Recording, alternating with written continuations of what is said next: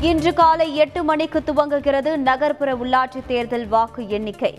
காலை பத்து மணிக்கு முன்னணி நிலவரம் தெரிய வரும் பாதுகாப்பு பணியில் நாற்பதாயிரத்து தொள்ளாயிரத்து பத்து போலீசார். தேவைப்படும் இடங்களில் ட்ரோன்கள் பயன்படுத்த இருப்பதாகவும் தமிழக காவல்துறை தகவல்.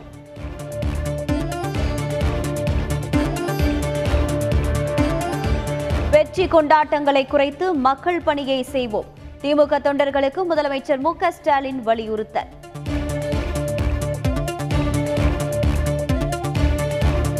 வாக்கு எண்ணிக்கையின் போது அதிமுக தொண்டர்கள் விழிப்புடன் இருந்து ஜனநாயக கடமையை ஆற்ற வேண்டும். அதிமுக தலைமை அறிவுறுத்தல்.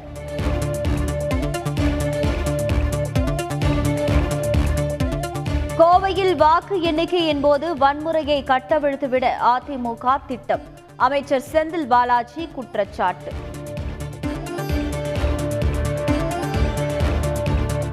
அச்சம் காரணமாகவே நகர்ப்புற உள்ளாட்சி தேர்தலில் வாக்கு சதவீதம் சரிவு. பண விநியோகம் உள்ளிட்ட முறைகேடுகள் நடந்ததாகவும் அண்ணாமலை விமர்சனம். உள்ளாட்சி தேர்தல் மாநில தேர்தல் ஆணையத்தின் கட்டுப்பாட்டில் உள்ளதால் தலையிட முடியாது. அண்ணாமலை புகாருக்கு இந்திய தேர்தல் ஆணையம் பதில்.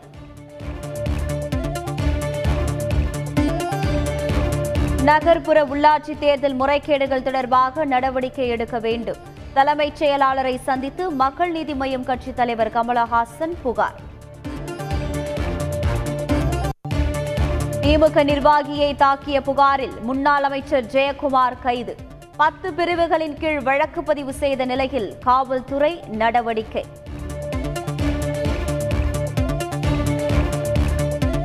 முன்னாள் அமைச்சர் ஜெயக்குமாருக்கு மார்ச் ஏழாம் தேதி வரை நீதிமன்ற காவல். பலத்த போலீஸ் பாதுகாப்புடன் பூந்தமல்லி சிறையில் அடைப்பு.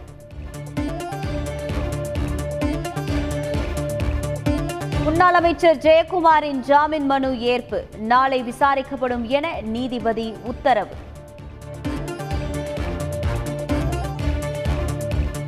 காவல் நிலையத்தில் ஜெயக்குமாரை சந்தித்தார் ஜி. கே. வாசன். உடனடியாக விடுதலை செய்ய வேண்டும் என வலியுறுத்தல்.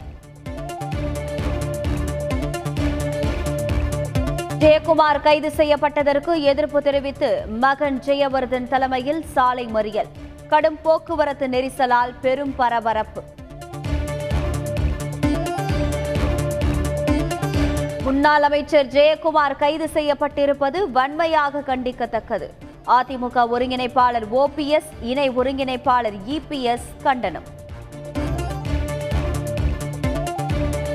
முன்னாள் அமைச்சர் ஜெயக்குமாரின் கார் ஓட்டுநர் புகாரின் பேரில் மூன்று பேர் கைது. திமுகவை சேர்ந்த கொளஞ்சியப்பன் ஸ்ரீதர் சுதாகர் ஆகியோரை கைது செய்து தண்டையார்பேட்டை போலீசார் நடவடிக்கை.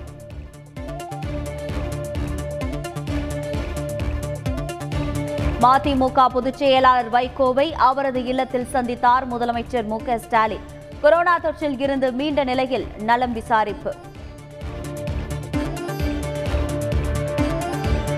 உணவகங்கள் செயல்படும் நேரத்தை கட்டுப்படுத்த காவல்துறையினருக்கு அதிகாரம் இல்லை சென்னை உயர்நீதிமன்றம் உத்தரவு. லாலு பிரசாத் யாதவிற்கு ஐந்து ஆண்டுகள் சிறை. அறுபது லட்சம் ரூபாய் அபராதம். மாட்டு தீவன ஊழல் வழக்கில் ராஞ்சி சிபிஐ நீதிமன்றம் தீர்ப்பு.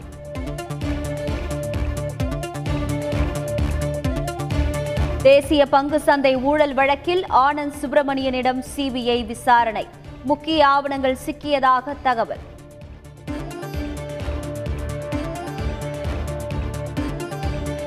பனிரெண்டு முதல் பதினெட்டு வயதுக்கு உட்பட்டவர்களுக்கான கார்பவேக்ஸ் தடுப்பூசிக்கு அனுமதி.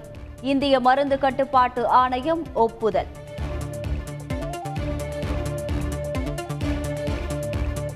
உக்ரைனில் இருந்து ரஷ்யாவுக்குள் ஊடுருவ முயன்ற ஐந்து பேர் சுட்டுக் கொலை. போர் பதற்றம் நிலவும் நிலையில் ரஷ்ய ராணுவம் அதிரடி நடவடிக்கை.